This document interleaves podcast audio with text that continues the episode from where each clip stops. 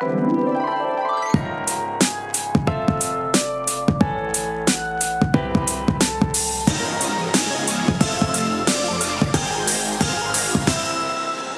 to You're Making It Worse. I'm Elliot Glazer. I'm Brent Sullivan. And I'm H. Allen Scott. We're here. We're queer. Meh. Textual healing. I do. I do feel strongly about starting this podcast on something of a somber note. Uh oh. Um, you know, we Little found Richard? out we found out this week that we lost a legend, Little Richard, Mm-hmm. and the news hit us all hard, but especially Elliot. Um, yes. Lots of people don't know that Elliot emulated almost everything in his life after who he called Uncle Little Richard. Mm, sweet. From his wild dance moves to his pencil thin mustache. One of the preeminent moments of Elliot's life was in fifth grade when he found out the song Tutti Frutti was in fact about eating ass. From that moment on, Elliot was transfixed. Suddenly, he had an anthem, a reason to live. At first, Elliot would spend a few hours each weekend dancing to Tutti Frutti, but before long, his weekends became 56 hours of consecutive dancing. On Friday afternoon, he would eat two or three steaks in a sitting, enough to hold him through the weekend, and he'd take several doses of amphetamine so he wouldn't have to sleep. His absence leaves a hole in our hearts, especially Elliot's. So, this podcast, of course, will be. That's right. This is in the arms of an angel. You, you couldn't find Tutti Frutti for this? I couldn't No, They, couldn't- Spotify, couldn't afford the rights? Spotify wasn't picking it up. We only have 10 seconds worth. There we go. Oh my god. Is Tutti Frutti really about eating ass? Well, you told me that, but I don't know if it's true. no, I don't think it is actually. I'm My sure sister told me that, and I don't think Yeah. it's true. I remember being at a party with you once, and just out of the blue, you were like, "You know, Tutti Frutti's about eating ass." and I just thought it But was like, wait, wait, wait, wait. I can remember. I can. I know exactly how Elliot probably was at the party where he would randomly be like, "Did you know that Tutti Frutti was about eating ass? Yeah, Oh my god!" exactly. Like he would like touch Yeah. his face, Yeah. shocked expression. Right, Yeah. right. That's exactly. I think- No, he Yeah, would do I the hot know. thing. He's like, "I'm hot, Tutti Frutti. I'm hot."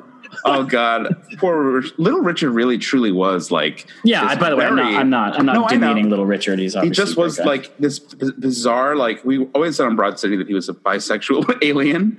Yeah. But it was like what a what a bizarre human to yeah, yeah. to, He, like- he was. he was like a punk almost. He This, never like- came out, did he? No, he did. Oh, he would did? go he would go in and he would come out and then go back in. It was so weird. Well, Oh. privilege. What privilege? Yeah, Yeah, right. Right. Well, um, should we hey, talk about big lesbian bars? I want to talk Yeah. about lesbian bars. Well, yes, as you guys know, this is very important to me. I always want to talk about lesbian bars. That's correct. all my- four of them. well, the idea is that you know this article came out about how s- maybe by surprise, Corona has actually become the sort of final threat, the final you know um, Yeah. nail in the coffin of of lesbian bars. The idea of you know we've always talked about how with guests too that les- there are so many fewer lesbian bars than bars for basically for gay men right. um, right. and how there it's just there's this dearth of them and it's it wasn't historically always that way um, and they're basically saying that because of obviously because of corona you know forcing businesses to shut down um, you know the idea is that they're the lesbian bars are really are going to potentially just not really exist if there's systematic difficulty that Yeah. women have to face in acquiring financial support. Um, and this this woman Pamela Prince Eason, which sounds like a name Brent made up, um, she's the president and CEO of the Women's Business Enterprise National Council. She said women-owned businesses often get less than male-owned businesses, which is Yeah. which makes sense at, in this world. But four percent of venture capital goes to women, um, Yeah. and that uh, they interviewed a bunch of bar owners too that said they were unable to apply for assistance through the on, online application. It- It's just it just sucks, you know. It's like Yeah. You just could never have guessed that that this this this you know this niche um, minority need for a space for gay women was going to be devastated by well, of all I will things say, I, I a do pandemic. Wanna, I want to Yeah. back up a little bit on something you said, where when you said it historically wasn't the case, I, I, the numbers on tracking the history of gay bars in the United States are very, very, very murky because what constituted a gay bar in many situations was if they had a cabaret license or not, or if they had a performance element to it that was somehow drag, even though it wasn't hmm. technically considered a gay bar, it was a performance bar, and like they had to get around codes and stuff, city codes back in the day. So I have a feeling that lesbian bars, authentic lesbian bars, have been always few and far between for Yeah. financial reasons and because of the patriarchy. Um, so I don't think there was ever like a massive amount. No, no, no. But like, obviously, we've just seen this downward slope. Yes, of Uh, course. My understanding of my understanding of gay bars is like technically for something to be registered a gay bar, Elliot has to have been inside, and And had to have sat on something in the bathroom at least twice. He, he had at to have least twice. on some kind of Yeah, uh, even the doorknob. The doorknobs will work. The- The, the doorknob doorknob will will work. count. Yeah, But that Yeah. means there's only there's only six or seven hundred gay bars in the yeah, yeah. It said that uh, apparently that you know it says that gay bars, the number of gay bars peaked in the late '80s um, for lesbian for, for lesbian bars in particular. There were 200 across the country, and now they count 16. It's insane. I mean, Isn't that yeah, insane? it is insane, and it, it's. I mean, but you also have to like, I think, recognize too that you know, yes, it's insane that there aren't more lesbian bars in this country, but also being impacted by the coronavirus pandemic is small town queer spaces in Yeah. general across the board. You know, space. I mean, here in Los Angeles or in New York or Chicago or any of the urban cities, there those bars are hurting. Yes, they're undoubtedly hurting, and they, we should support them. But the bar in sort of a random college town outside of Smallville, Kansas mm-hmm. is The out bar in Ann Arbor. is definitely going to be hurting. You know, they're definitely Yeah. going to be struggling more than some WeHo bar, some Chelsea bar, whatever. Um, and so it is. There is a real crisis within the queer community in gen, a financial crisis within the queer community in general. Also, if you think about it, like queer people across the board tend to focus more on gig op- gig opportunity jobs. You know, they're Yeah. often so especially within the arts and the nightlife industry you know there's a lot of queer people in those spaces who are dependent on the tips and the money that come from these queer bars and spaces that exist and they're not getting any So- resources right now This is something I was going to add, though, and this is a phenomenon I've noticed. I, I still hold the Out Bar very near and dear to my heart. It is uh, the gay bar in my hometown. Is is That's- the Necto still open? and Necto's still open. Out Bar A U with an umlau above it with a T. Oh, right. Out Bar, um, umlaut but I have noticed for easily a decade now, the percentage of people in that bar has decreased almost year over year. And for a while, I've been, I've just wondered like, is it a reflection of dating apps? Is it that people just don't go to bars as much, um, uh, gay bars Yeah, as much, both. or or could it That's be a my guess. reflection of Ann Arbor's a progressive town? Um, I had friends in college that didn't feel the need to go to a gay bar. They would just go to bars in town to meet people, and they did. And perhaps now, 15 years removed from that, it's even more. It's even you know, uh, even more safe and common for people to just go to regular bars. Mm-hmm. So even though I don't know, I guess I'm I'm wondering. Well, we've talked Aside from the the, the pandemic of of, I'm just wondering, is it like sort of a, a general trend that gay bars are sort of quote on the outs? I mean, I fit. I, I mean, Alan, maybe you know better than I do, but I, I feel like that that's the, that's prob that could be the case. But I know, like when we've talked to like gay women on the show, they've always said, you know, I think from like Fortune, I think Mo Welch said it too, or that the idea is like that it, it's it's um it, it's not about necessarily going out. It's about finding a queer space. you Yeah. know? I mean- ultimately, it, you know, let you know, gay women will vacillate more, or not vacillate, but will you know be more into a, a Mm-hmm. relationship and not even settling down, but just being more domestic. You know. Well, I also think that pace. there's there's a there's a in terms of the makeup of a queer of queer spaces in general, and if you if you are looking at sort of a lesbian bar versus a gay bar, for example, um, and this is you could go down a really slippery slope of an argument of why these things happen at this bar and not this bar, but in terms of of creating revenue for a bar. Oftentimes, gay bars utilize nightlife performers, drag queens, etc., to come and do performances, which bring people into a bar. And those performances don't Right. really exist in a lot of sort of straight, more general spaces.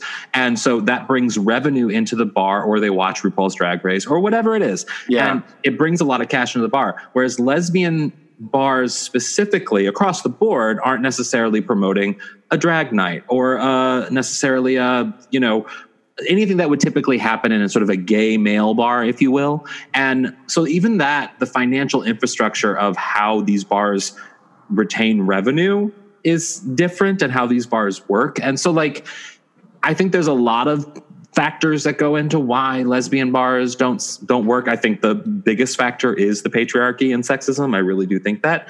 Um, but I also think that there is somewhat of a trajectory of like if the more sort of normalization that happens within queer spaces and queer people within society, like Brent was saying, within the apps and just in general in society, and the less of a need of going to a queer space, the people who are impacted are the people who depend on that queer space for their artwork and for their for their livelihood and what they do in terms of their work. You know the nightlife people the drag performers the people who are bartenders etc that's their work. And there's no like fallback space for them because the straight bars don't want the drag show or the gay bartender necessarily and so where do they go you know what i mean there's this Yeah. there's a whole sort of trickle down that happens that is is really scary Well, shadow appar- economy, so to speak. Yeah. yeah Well, I was yeah. going to say apparently, like, because you know, the, the, obviously this the federal stimulus was meant to help these like small businesses, the mom and pop stores.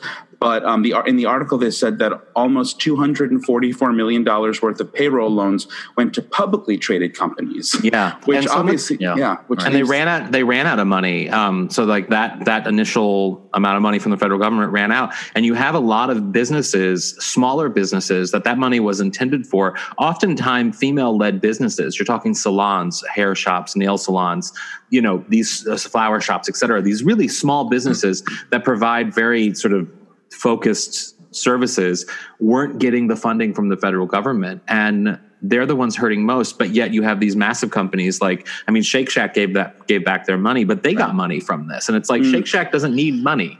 Right. Uh, did you know Ted Cruz flew to flew to another city in in Texas to get a haircut to like prove a point? Wait, what?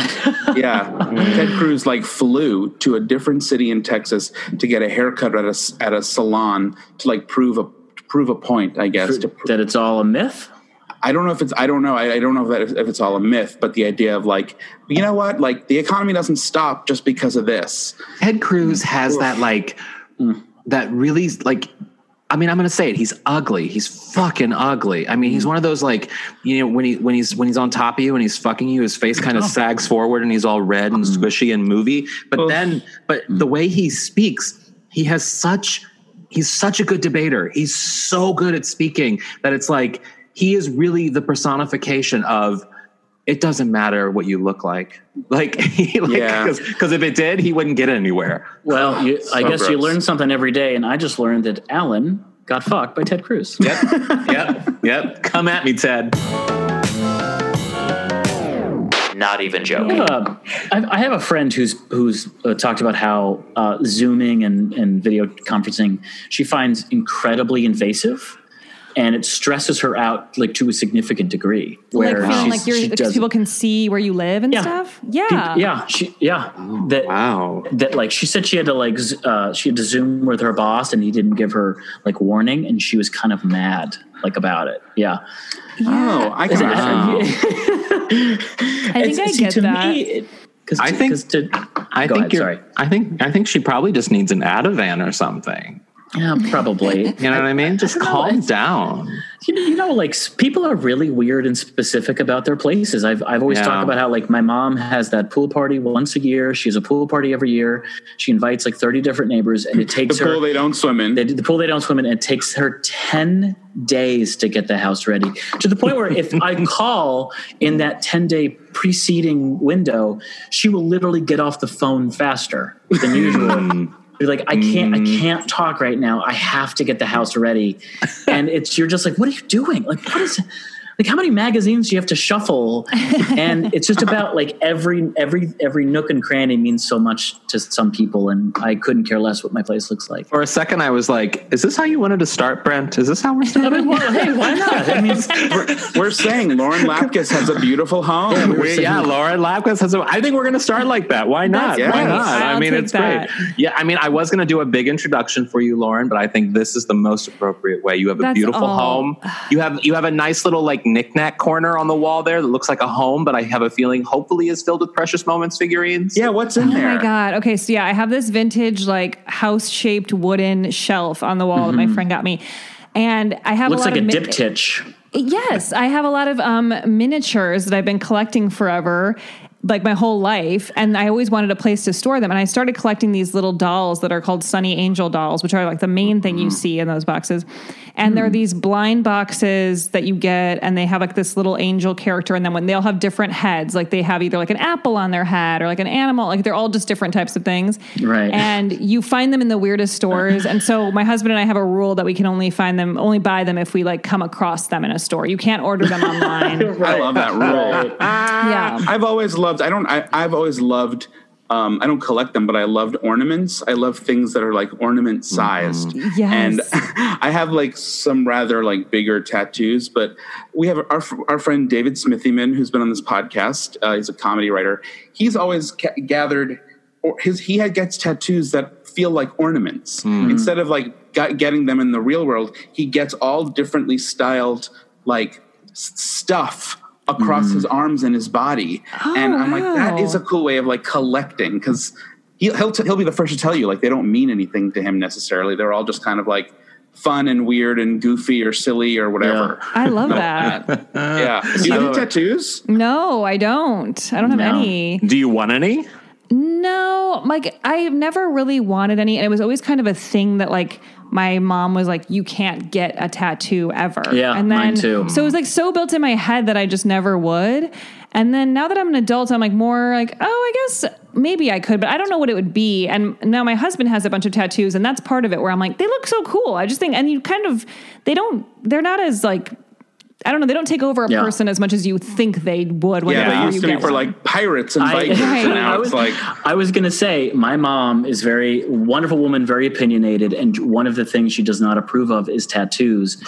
and I didn't realize that uh, I like had sort of embodied that belief into college. And I remember once being at I'm so embarrassed to say this, but it's so ridiculous that I'm I'm going to allow myself to tell the story.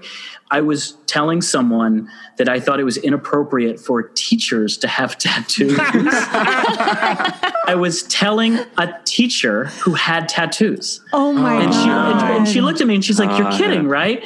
And the moment she said that, I'm like, "I have to be kidding because that's insane." yeah. Unless the tattoo's Wow. like like Elliot has a tattoo of a boner jizzing into his mouth, but I don't. jizzing into his butt. But um, but of course that's insane. Like, Why would that be inappropriate? But I, I- until that moment never questioned, you know, my Yeah. I think I think if you're gonna have tattoos, like if anyone in the world is the ambassador for having tattoos, it's Dolly Parton. She has a full sleeve. Yes. I mean, and s- yes, she, she does. hides them. She hides she them. Wears long sleeves and stuff. Yeah. Yeah, but she has a full sleeve of tattoos. And I think if you're gonna like, if you, if you've never had a tattoo and you you get to like your 30s and you're like, okay, it, it's time for a tattoo, you can't get that fucking tiny butterfly somewhere like on your ankle or something. You got to get a sleeve. You got to get something good. Why do we think? I mean, Lauren, why do you? Why would? Why would? Why do you think Dolly Parton hides her tattoos? I she's don't know. Dolly Do you think? Parton. I mean, yeah. Do you think it's like an image thing with like maybe Yeah. some of her fan base would think Yes. that was weird? A Then why thousand get percent. them? Well, because she Yeah. likes She them. is- Let her have her she life. Is, but she, maybe she maybe it's nice to hide them because she has like some privacy. Like she's so public in all these ways, and like then to have this then thing why you don't not- show. But then why not get them on places like she will? She has to wear sleeves all Yeah. the literally all the time Yeah. unless she wants to reveal her secret. Why not get it on like her legs or something? Well, what about Let- like Diane Keaton, who's always wearing like head to toe coverings and probably doesn't have tattoos? Like that seems like work too. Yeah, but you know what? Let let them live their lives. hot. You know what I mean? I respect it. I love that Dolly Parton has this little secret that we're all in on, but like we're not supposed to know, but she doesn't care that we know. You know what I mean? It's nice. It's like I have a relationship with Dolly. Alan, I'm sure you're familiar with this. I still remember Diane Keaton like went swimming at the beach Mm-hmm. years ago, and she wore this head to toe like black Yep. trench coat or something as No, like I haven't what's seen her that. swimming suit. It was so surreal. It's the best. It's all, I, I say this all the time. I hate swimming. I hate the beach. I just want to live in a Starbucks at the beach. Like I don't like the beach. But Right. if I have to get into the water, I want to be covered head to toe. Like those wool swimsuits from the 1920s. Yeah. I'm dying for. Mm. That's hilarious. Well, I kind of appreciated how like women's bathing suits were becoming those really high waisted Yeah, style that became so normal, yeah. it's mm-hmm. nice because like sometimes they cut you off like at your vagina, like you have like everything is exposed. It's crazy. Well, doesn't Yeah. it feel like? Um, I mean, I feel like, especially in the 2000s, noticing like it for women, they were. It was so um, normal for women to wear like low rise jeans that were you could just barely see the lips. Oh my god, I know, I know. And that was crazy. The What low pressure? rise is like this thick. Like your, it's like from your crotch to the top of the button is like two inches. It's wild. Yeah. It's Yeah. such an odd. Did you did you go through that phase? Yes, I, mean, was always doing that, like midriff, bare, like, and I'm tall Yeah. too, so I have like a long body, and so my shirts were too short and my pants were too low, and it's not flattering. It wasn't like I- cute. yeah, it's not. It's, Well, it's, but just- strangely, yeah, it strangely felt like it was not flattering because it captured the widest part of your right. hips. Bless Yeah. you for having the body to be able to do that, though. My I God. mean- I was always in layers. I've been in layers since I was like three months. Mm. I can't. Wait, Okay, Lauren. so- Lauren. Well, so we have Yeah. to talk a little bit about you because you're Okay. our guest today. Podcast queen. this isn't this isn't your podcast where like you're the guest or no you're the host wait your your podcast is reversed Characters. you're the guest and you're Yes. a character and Yes. the, the guest is the host Yes. right? yeah yeah. Yeah. My podcast with, with special guest Lauren Lapkus. The, it's an improv podcast. So the guest is the host and I'm the guest. So they decide Yeah. what the show is going to be. And they name uh, me, they name me as a character and they give me any sort of traits they want to give me. And then we just improvise this fake show. what's the weirdest one you've done you think Um, one of the weird ones, I think, it, well, I mean, they're all really weird, but one was um, with Joe Wengert, who's like a hilarious UCB improviser and TV writer. And he had us just be window salesmen who were brothers. And all we did was talk about windows for an hour. Like it was, I don't even know how it happened. It was very Uh, I love Joe. He's so funny. uh, how did you like? You're also now your newest podcast is with Nicole Byer, right? Yeah, it's You- called Newcomers. Yeah. You guys are watching Star Wars for the first time. Yeah, so we both managed to never see Star Wars for our entire lives, and then now we've actually seen all of the main movies now, and and more stuff, and we've written our own fan fiction. So Yeah. every episode we have on like a guest who cares about Star Wars to kind of balance it out and and give us some backstory on why we should care Yeah. and whatever. So it's been really fun, but also like How those movies are so it? long. Oh my god, they just look boring to me. Like I think I just like didn't want to watch. Like I, it's so Yeah. not my genre. I'm, I'm I totally am with you. Yeah.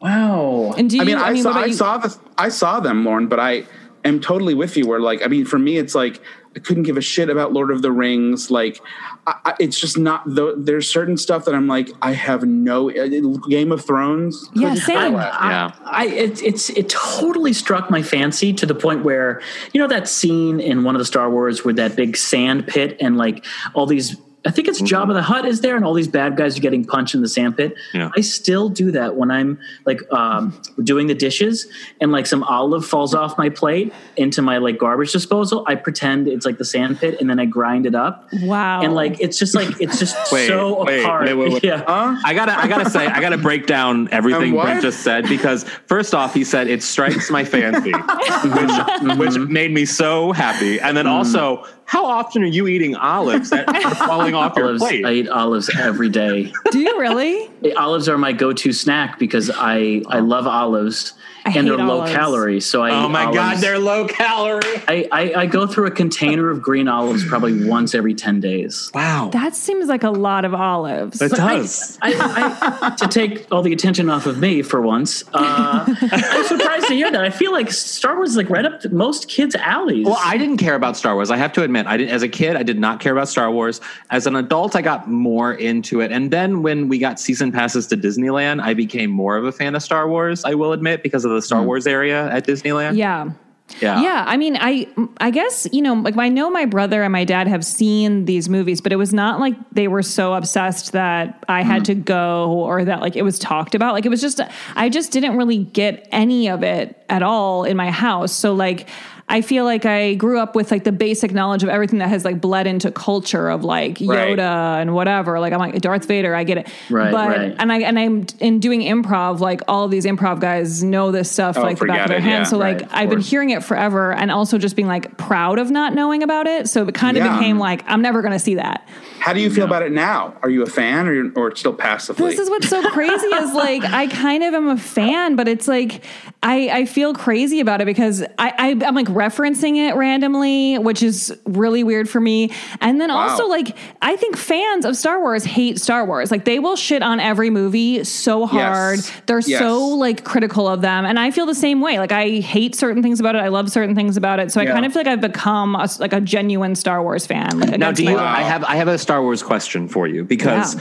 if the okay, so there's the first ones that came out, which are technically the third, fourth, and Fourth, fifth, and sixth. fourth, Sorry fourth, to and correct sixth. Thank you, Yeah. thank I'm you, sad, thank I know, I'm and sad. So the the ones that came out in the early aughts with Natalie Portman are the first, second, and third, and those are like almost universally panned. Like people hate Right. them. However. Michael and I actually, those are our, some of our favorites. Like we Hayden love Christensen. It's because of Hayden Christensen. No, it's not. It's not. It's because of Natalie and Rose Oh. Byrne and Rose Byrne as well. She's secretly in it. Yeah, I know. Yeah. What? Well, um, Nicole loves Jar Jar Binks, controversially. Oh, what? so wow. I do was too. I do too. he's the best character. So Yeah. we have we have opinions that people hate as well. Um, and I, I like the latest one. I was like, I like Oh. that. That was I fun. liked that one too. I liked it. Too. I saw it last night for the first time. You did? What'd you I think? saw number nine. I liked it. I, but my boyfriend like was very mixed about it. Really? Is that the Yeah. one with Daisy Ridley?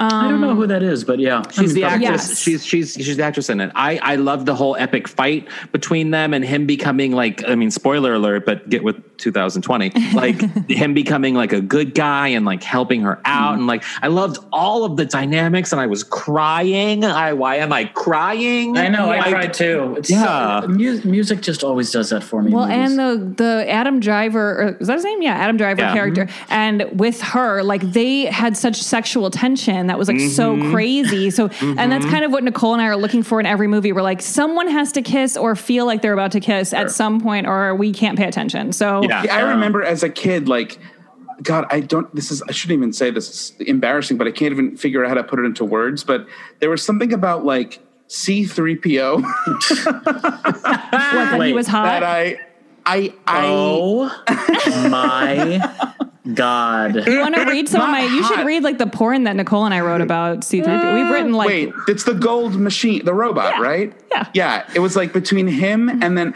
I don't know how to describe this, but what I'm trying to say is like You got a boner for CP3? Oh No, my no, Wait, no. have you seen his like- boner? There's a car. There's a trading Oh. card with his boner. No. and it's crazy. I'm gonna pull it up while we're talking. Wait, Ellie, we have to hear. Wait, we have Yeah, to I'm just. Please. saying that there was something I remember as a kid feeling something like something, some feeling In your about stomach. C3PO and also Flight of the Navigator. Well, Yes. I mean, Yeah, okay, wait. these these sort of Oh wow! Yeah, will you will you message me that? I, robot I need that. I need that. Yeah. Yeah, I mean, I was I'm attracted. just saying there was no, something no. about machinery. I, I I don't know how to describe it, but it was like machinery that had its own like that that was like human. Yeah. I just felt some sort of like warmth toward it. No, I don't think I get it that. But see, when I was a kid, I had a crush on like Kermit the Frog and Michelangelo the turtle. It's like, Yeah. and I met, Oh, I've met yeah, other Raphael. people. Yeah, oh, yeah. Okay, so you had you liked Raphael. I liked Yes. Michelangelo because he was the party dude and like ate Yeah. pizza. Mm-hmm. Raphael was sarcastic and witty. Uh, See, I, I always wanted to be April. I wanted to be April. Oh yeah, oh for And in sure. a weird way, my drag character has kind of become April. In a strange way. I never thought about that. No, we've actually talked on the podcast about uh, animated figures that we were attracted to as kids. So I, I, I'm teasing you a little bit, Elliot, but I, I, it doesn't surprise me that Elliot was the eight year old who was rubbing his boner while Wait, it's watching not Star what's Wars because of happening. C3PO. Lauren, I Not have I have to ask you about another popular franchise that Yeah. you were actually in, which, which really excited me. The Jurassic World. Uh, Yes. Which, film. which which one again exactly were you? I was in I the saw first it. Jurassic World movie, so like the fourth movie Yeah. in the series or whatever. And most of your stuff was like improv, Or- right? Um, yeah, most of it was like I we the the director Colin Trevorrow uh, had directed Jake Johnson in an indie movie prior to Jurassic World, and so they had like a friendship. And he was Which was movie? It was called Safety Not Guaranteed. Uh huh. And he um, was really open to us like doing improv as these characters in the control room. So he let us go a lot. Like, I mean, it was really cool in this like big crazy movie to get to sit there and Yeah, just like mess say, around. I loved that movie. I love Jurassic Park. I love anything Jurassic Park. I loved the my favorite is that what's her name? Bryce Dallas Howard was able to like do everything and stay in heels during like she's she's running away from dinosaurs. She's running in heels. heels. She's amazing, and she has like an amazing talent that I love so much, where she can cry like with uh, Mm-hmm. in whatever eye you say. Yeah. Like you're just like left eye, and she's like, Wow. Were you? I mean, I don't remember exactly, but I don't believe you were eaten by a uh, by a dinosaur. No, were I you survived. disappointed? Were you um, disappointed? And- and I had the same question. I was going to ask the same question. On one hand, I, I am a little disappointed because I think it's so crazy to get to be eaten by a dinosaur, and, the, and the kills in that movie are so insane that like Yeah. it's so funny. Like the one where the babysitter gets killed by like oh ten Oh my different God. dinosaurs, basically. It is the so best awesome.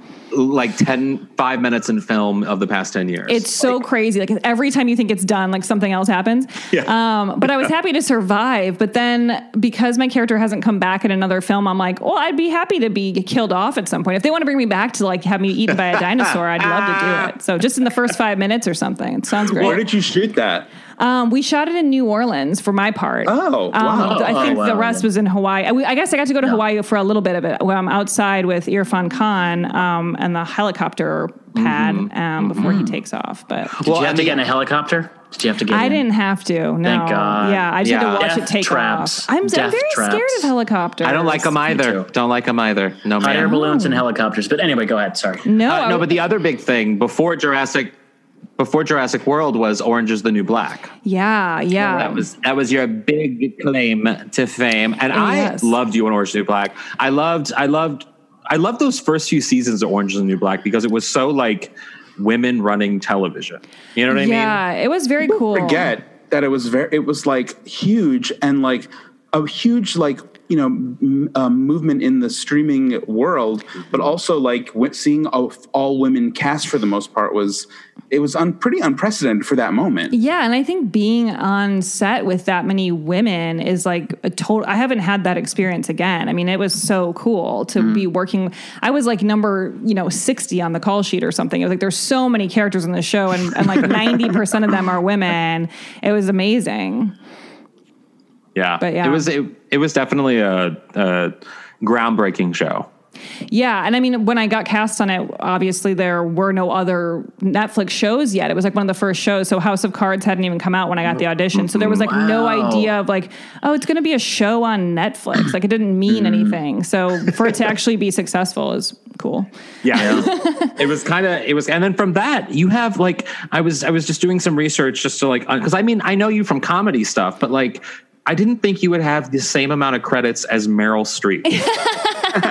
like you've you've only really been doing stuff for like the past 10 years and you have 90 credits on IMDb like big Ba- big bang theory baby Yeah. you are so fucking busy like how is that even mm-hmm. possible I don't know. I, I I try to stay very busy, and I'm very grateful that I've gotten to do that stuff. I mean, with Big Bang Theory, that was so random to me because that show was on for like 11 seasons before I joined, and I, you know, it's one of those things when a show's been on so long, you're like, I don't think I'll ever get an audition for that. I've never gotten an audition for that the whole time, and yeah, it doesn't seem like that's happening. And then I I got offered that role, which was supposed to be like a one time thing, I think, and then I ended up doing like um, a bunch of episodes, which was really fun because that show is like iconic honestly like being on the set there and watching the audiences who have, are people who've been like waiting to come to this show for like their for like years probably Yeah.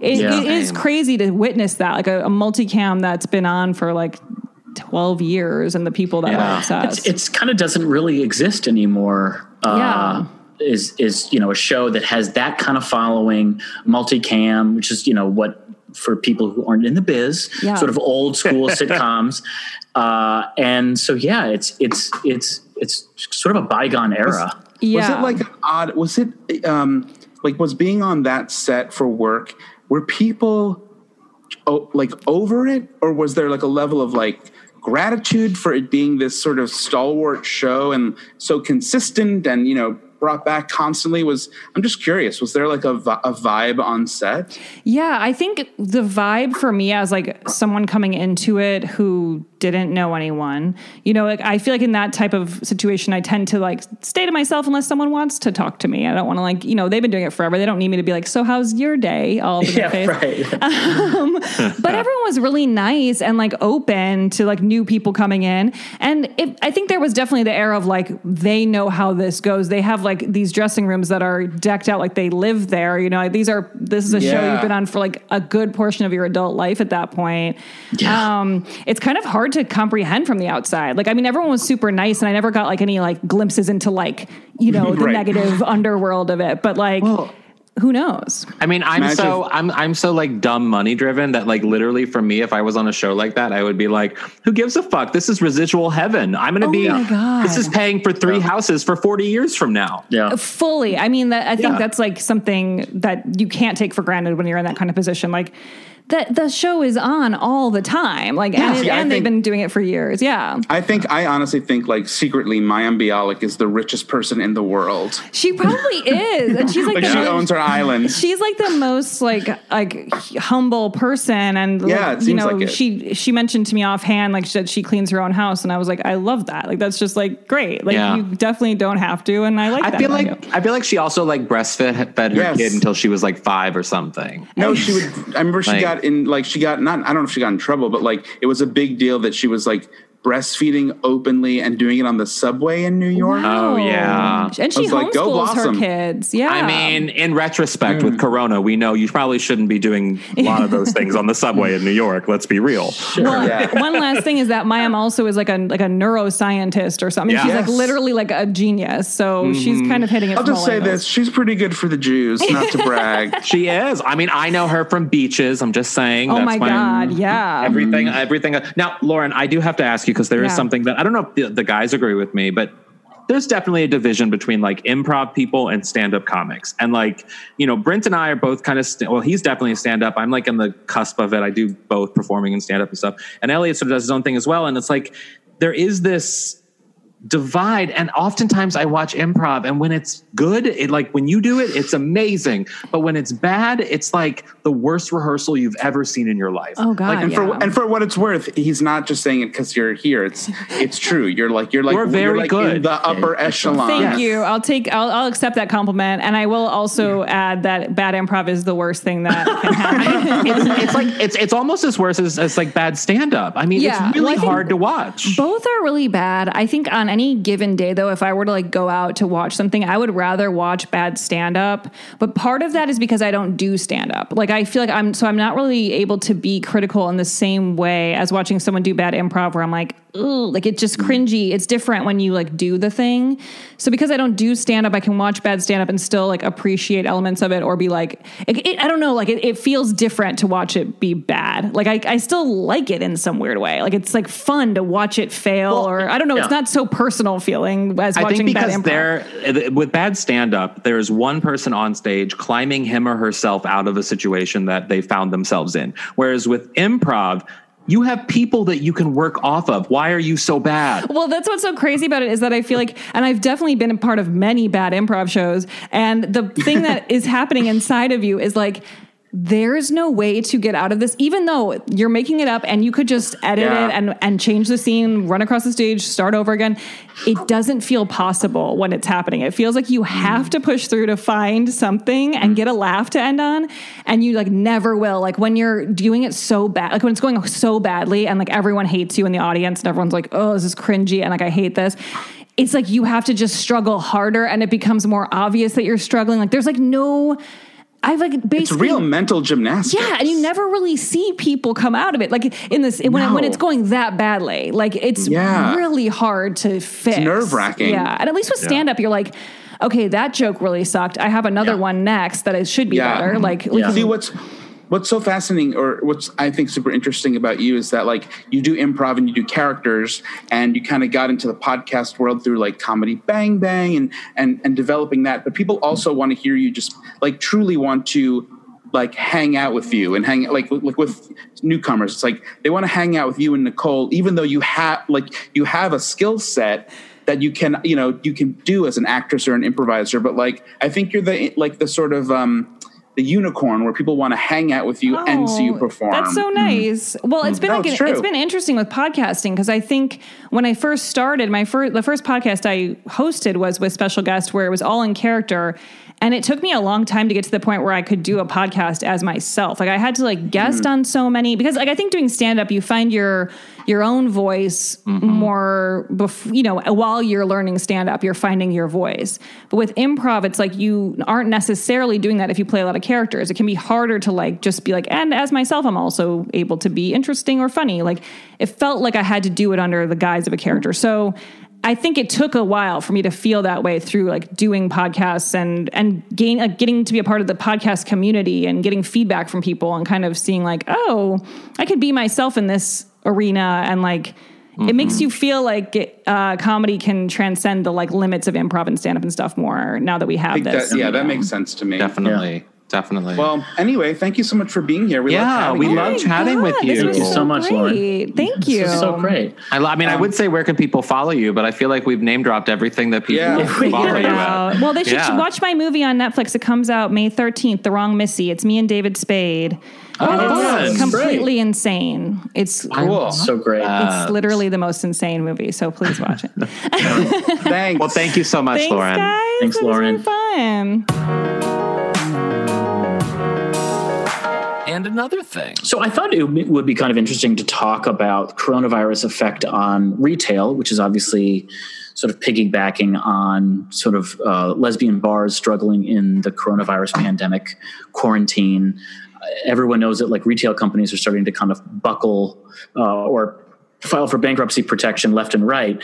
And I found out this week that J. Crew, which is where I buy all of my socks, I can't believe you buy your socks there. J. Crew has the the most adorable socks. Um, they have just like I don't know. I think I bought like socks with like toaster ovens on them or something. I just they either have great style or like just the right kind of hipster adorable. So I buy my socks you, there. I feel like you found a shop in like 2001 and you just like stuck with it. oh, you know what? You're a son of a bitch. Brian, you you were you used to be the like the patron saint of American Apparel. I loved American Apparel. I Yeah. was all about That's all you wore. American Apparel from like 2005. Did Yeah. we go to the downtown place here, this the outlet type place here in LA? I- I Is that was you and there. So Yeah, I think maybe you and I went, Elliot. yeah. But I also have never American Apparel. I've never been in a store with worse lighting in their dressing rooms Yes. Mm. in my life. Yeah. I looked so bad in those dressing rooms. Yeah. Yeah, that whole couldn't that whole believe- store that whole store it was like basically like they were just like daring you. I couldn't was- fit was into a middle anything in that store. I Yeah. never, even even at my thinnest, I never could fit into anything at that store. Yeah. They like a yeah, they like a European build. Yeah. Yeah, they really did. But regardless, um, I guess I was going to ask you. So Neiman Marcus is filing for bankruptcy protection as well. Uh, also, there's a lot of, I mean, obviously, lots of people work in retail. I was reading that one in ten jobs is related to retail. But I feel like a lot of gay guys I know have worked in retail at one point or another. I feel like it's gays. Uh, disproportionate number of gay people work in retail. Um, so I There's don't know. definitely I a was just retail thinking- gay. Yeah, for sure. Uh, I've never heard you phrase it that way, but yes, you're right. Uh, but yeah, I guess to, to make it a little lighter, like what stores would you lose your mind if they went out of business? If we lost them during, like, like if hate- there was an Oscars death montage of stores in the mall, which ones would you tear up at? I honestly I hate I've become I've come to really hate shopping at this point. Why? I don't know. I just I just don't like it. I just don't like it. The only place I like to go a little bit is or was Top Man Yeah, because I yeah. thought they had they they have uh, honestly like for me all I care about are clothes that are like kind of like flattering but Mm-hmm. also like I like a hint of fun. A hint. right a Cookie Monster on the front. Yeah, I would think out of out of the three of us, you probably like the most fun in your clothes. yeah. Yeah. Uh, maybe that's true, but I still feel like I like a hint of it. I don't know. but Sure. ultimately, like that to me, that means top man. And honestly, like until Alan's boyfriend was like, "You really?" Until Michael, Alan's boyfriend, said anything about shopping at Forever Twenty One, I was like, "Why not?" he, but he made it pretty clear about the you know the ethics of the company. But are they close too now? Right? Uh, yeah, well, they filed for bankruptcy, but they're still open somehow. So I think maybe something happened. I don't know what happened with Forever 21, but Mm. but what what you were referring to is the whole fast fashion conversation of like Mm. purchasing fast fashion, and that's a whole other episode. Yeah, Uh, I mean, I don't know. I just, I mean, for me, like Top Man, it did close, and basically at this point, there's only one, which happens to be left in in L.A. Um, because It was bought because by it's owned Nordstrom. Nordstrom, right? I And remember so, you, yeah. Elliot, you called me crying one day because you had just found out that the store Wet Seal had gone out of business. I know. I was like And- devastated that I wasn't. I didn't know where I was going to get my halter tops from. Right, that's Oh my right. What would, what would you be freaked out like, Alan? Where'd you go? Because you like malls like I Oh do. my god! Well, I don't just like mall. I mean, I love malls. I do, but I love shopping Yeah, you in do like general. malls, I that's what I said, yeah. love shopping. Like I, I I love just in general. It doesn't have to be in a mall. Like if it's a Yeah. store, if there's a Target or something, I want to be at Yeah. that store. It's where I I, go to calm down. I don't even need to buy anything. I can know. just look at stuff and it calms me down. And in fact, there is. I remember during chemo, I would often go to Target because it, it re, the layout of Target reminded me of my home Target in St. Louis. Oh, and yeah. it, and it, it it felt comforting in a way. And so That's like why, yeah. there's something about shopping and just sort of browsing that makes me feel comfortable. But for me, at the mall, what I would be very sad about is Sephora, which poses. Mm. We were talking about this yesterday when we were writing stuff for this episode. That like Sephora's the structure of Sephora's business is going in and sampling a product like on you. You know what I mean? So like like. I'm not going to spend forty dollars on like a lipstick or something without seeing what it looks like on my skin. And Yeah. how does Corona change that business model now? Because hmm. like, You can't gonna- do that. can't Well, do it now? It, it blows me away because, like, I've met people who will buy furniture, as in couches, online. Which, look, God love you, do your thing. But I, I, I, I'll go into a furniture store. Every couch looks great. Yeah. every couch looks great. But when you sit on it. Most of them suck, and Mm. everyone knows that finding a couch is like finding a best friend. It like takes a while. It has to be Yeah. the right proportions. It has to be what you're into. I can't fathom certain types of um, of retail stores, Mm-hmm. furniture, uh, makeup. I just can't fathom cologne. yeah. Uh, oh yeah. How going could you? online, jeans. uh, Jeans are the hardest thing. I know. Yeah. Look, maybe I'm a little more particular than some, but it takes me like 15, 20 different pairs to find a pair of jeans that doesn't make me look like I'm wearing JNCOs. yeah. And yeah. and I won't do that online unless Yeah, I've tried them on some things- myself. I mean, I, I, m- to me, the barometer of when I found success in this world is a when I have central air, but also b when I can afford a couch that isn't just for like function. Like I want to afford a Yeah. couch that is so comfortable and right. that just it Right. just makes me feel good as a person.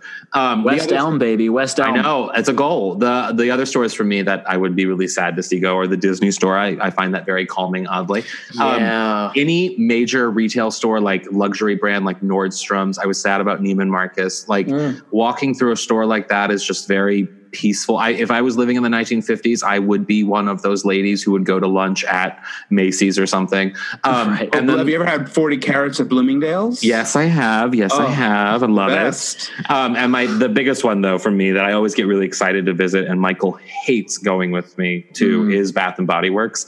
I Oh, love a Bath and Body Works. Very- I want to smell it all. scents. I want the the peach Bellini. Was the peach Bellini, Oh, Michael? Yeah, I want. I want that candle. We had that candle for a while. I love it. I love it. Oh, I love so it. not me. I like my. I like. I. I will say that I, in terms you of like buying candles online, that seem like they're hunting. Yes, I like. Yeah. I like these like niche. Either candles that feel like they're like men, or candles that smell like No, food. Niche like is baked code word bread. for expensive. That's what that. is. Yeah. Um, I was But going to say. no surprise. It's Elliot talking. That's right. I almost laughed at myself. Say I was going to say like my grandma and I used to eat at Bloomingdale's all the time. yeah. Um, but I was going to say too that in terms of buying online, I've actually come to really enjoy ASOS because their stuff tends to fit me nicely, and their return policy is great, and that's kind of where I'm I'm at right now. My mom, one of her biggest fears in the world is department stores specifically going out of business because I think, you know, she's of that generation. Which generation. one does she like? She likes them all, but the nicer ones. She, I mean, she Yeah. goes into Macy's. I think she would obviously prefer. She has a right to be Of- afraid of because, Bloomingdale's. like, if you uh, understanding the makeup of a department store is really fascinating because it isn't just you know the department store has these brands of clothes that they sell at that department store. They're often working with smaller sort of uh, providers that are buying in different areas, and so there's lots of different businesses that come. There are literally hundreds of businesses that come into providing the clothes that exist in that department store, and then those businesses are then getting paid, and it's a whole trickle down thing. And people don't understand the the behind the scenes mechanisms of the economic infrastructure of a department store. It's huge, Yeah. massive. You know, I don't, I don't know also- why, but oh, sorry. I was going to say not just that, but also department stores are uh, like a lot of retail, but I think department stores in particular are very not profitable per square foot, Yeah. which is they don't make that much money per square foot, which is a big deal when you have a huge space. You know, you're the anchor of a mall. You're spending a lot of money to be there, regardless of where that mall, regardless of where that mall is. And if you're not making as much money as you can with squeezing every dollar out of every square foot, that could be problematic. Uh, Well, even especially like- when even- people, yeah, sorry. even as um as you know uh jappy as you might think I, I am my mom like raised us on marshalls and tj maxx and bargain hunting Yeah. and with that being said like i like bloomingdale's but i've always been intimidated by like neiman marcus or or any other higher end department store and so even in bloomingdale's i'm just horrified by the prices but i guess my eternal struggle is I just need to. I would de- be devastated if there was a place that closed that made the perfect T-shirts. And I mm. know Brent went through that with American Apparel because those were your mm. those were perfect for you. Wait, wait, wait. Did I've you never just found a say, perfect T-shirt. Did you just say you were intimidated by the prices of Bloomingdale's? this from a guy who pays people to buy him cars. Mm-hmm. This guy, this You from a guy who has, person he to has buy you a multiple, car. Multiple pianos at his apartment. I don't pay. I didn't pay anybody. You You paid have- someone. No, I didn't. There was a service. there, someone benefited off that guy shopping for that car for you. I don't think I don't think department stores will ever. Well, maybe maybe they will. I guess you know my, I my was guess is they won't all disappear. But One thing that I've been noticing, having being a very Mm. frequent person who goes to the mall, is that a lot of malls are doing sort of pop up shop things where they take over a large space. For example, the Top Man Top Shop space at the, uh, uh, Grove. at the Americana in in Los Angeles here, and that went out of business, you know, and then one month, like Good American Jeans came in, and they like took it over for the month, and you would go there. You and love buy those it. jeans. I I love those jeans, and then and then Halloween USA. well, yeah. well, yeah, that's what I mean. They come in, they rent it for a month, and it creates this buzz and excitement, and a lot of people coming for that one month of shopping, and then it's gone. And I it's like- actually- I can see that being a, a model for malls in the future. I yeah, I do too. Uh, I actually was. This is. I normally don't like brag about investing money or whatever, but I was a part of uh, a venture. I invested in a Halloween USA that was only open from January until August. uh, this is a couple of years ago. I lost Oh a my lot of money that time because Wow. I only lost money because retail has been sinking. It's been going down for oh so my long. god. So, Have you guys uh, ever? oh, Just one more question about retail. Have any of you guys ever shopped at the Gap? Oh, Oh, I, the- oh, I put the Gap on my thing. The Gap, uh, the Gap was one of these. Oh, sorry, I'll let you tell your story. But I was going to say the Gap's one of these stores that I I do actually buy things there occasionally. I have no, um, I don't think they're particularly good or uh, fashionable, but it's, it's this weird company where I would be sad if the Gap went out of business. Yeah, I have no. It's- I don't know. It's just like grandfathered into my life as like a store that it should exist for I always. don't. Yeah, I don't have a read on it. I just. I, I have no read on what their brand is. I mean, they used to be like. I guess they were like cool when we were young, and like Ah. felt like it was like a very like early '90s like kind of cool brand to to wear. Late and 90s, like yeah. yeah. And now I I don't I don't know what that. I just think of like it just makes me think of like boy bands. I don't know. I have a feeling that a lot of like straight dudes shop at the Gap, but also like the Gap's good for like denim and like a lot of like lady wear shit and like flowy. I You think their know, denim is like blank, like kind of like I guess I feel like it's like for just straight men. Oh, bite your tongue. I buy jeans from the Gap, you son of a bitch. I had a coat from the Gap, a denim coat from the Gap that Wait, I Alan, what did you say? What would be the what would be the most devastating store that closed for you, clothes wise? Oh, clothes wise. Yeah, that's clothes-wise. See, I'm a weird because I don't shop like clothes like you guys do. I, I, where you have very specific places you go and things. I will experiment with clothes and I will try different places and do different things. And like, I'm not wed to any clothing provider. Um, but I do. I don't know. Michael makes so much of my clothes. I don't know. Yeah, that's, that's, I that's mean, lucky. Like I, I, I, like I wear, I wear a lot of like bodysuits and like overalls and shit, and like so I, I just buy them until they run out, and then I find another pair somewhere. You know, Yeah. though. I think I think like uh, a store like Target, if Target ever went out It- of business, yes. which I don't think would, because it sort of straddles the line between you know uh, kind of clothing, but also mostly just kind of groceries and like house necessities. I would genuinely be very upset. I would Pretty say sad. I would say Target too because Target Very is good, sad. good for like sweats and just hiking They do. stuff and like have just good stuff. general shit that just great, yeah. Decent Oh, I- store. My I'd be- socks and underwear come from there. Yeah. I'd be remiss if I left out Zara. That's a late, a, a later, a later in life, later um, development. a later in life uh, uh, discovery for me. Well- that I thought Zara was just for women. You and turns Michael- Me have too. some nice, they have Me okay too. stuff. Yeah, you, you and Michael can go into Zara together because every time we fucking go to the mall, he wants to go to Zara. And even though we were just at the mall two days ago in the same Zara, he looked at the same shit. I don't want to go in. yet. Wait, wait, wait, wait. You You guys went- can go in. You went to the Zara two days ago. No, I'm saying like in, days gen- in a like row. when we Oh, oh could, oh, yeah, when yeah, we yeah, could. yeah, yeah, yeah, right. He loves going to Zara and just looking at the clothes, and I do too. But it has to be new shit. yeah. Mm-hmm. Well, the good mm-hmm. news is that of, of literally of every store out there, somehow. As always, Aeropostale will just keep on keeping on because that thing never goes away. and, and it never should. It's true.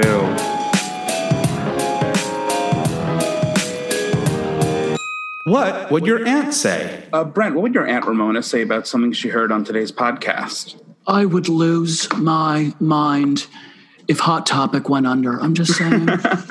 See, I was going to say Aunt Joanne would say, if you told me Talbot's was going to close, I I don't know what I would do.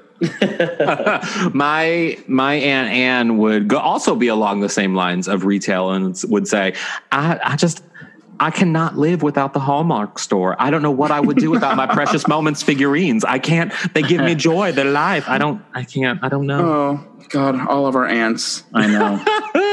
lost in the capitalism of it so, all. So suburban. Yeah. Well, thanks for listening. I'm Elliot Glazer. I am Brent Sullivan. And I'm H. Alan Scott. All right. Cool.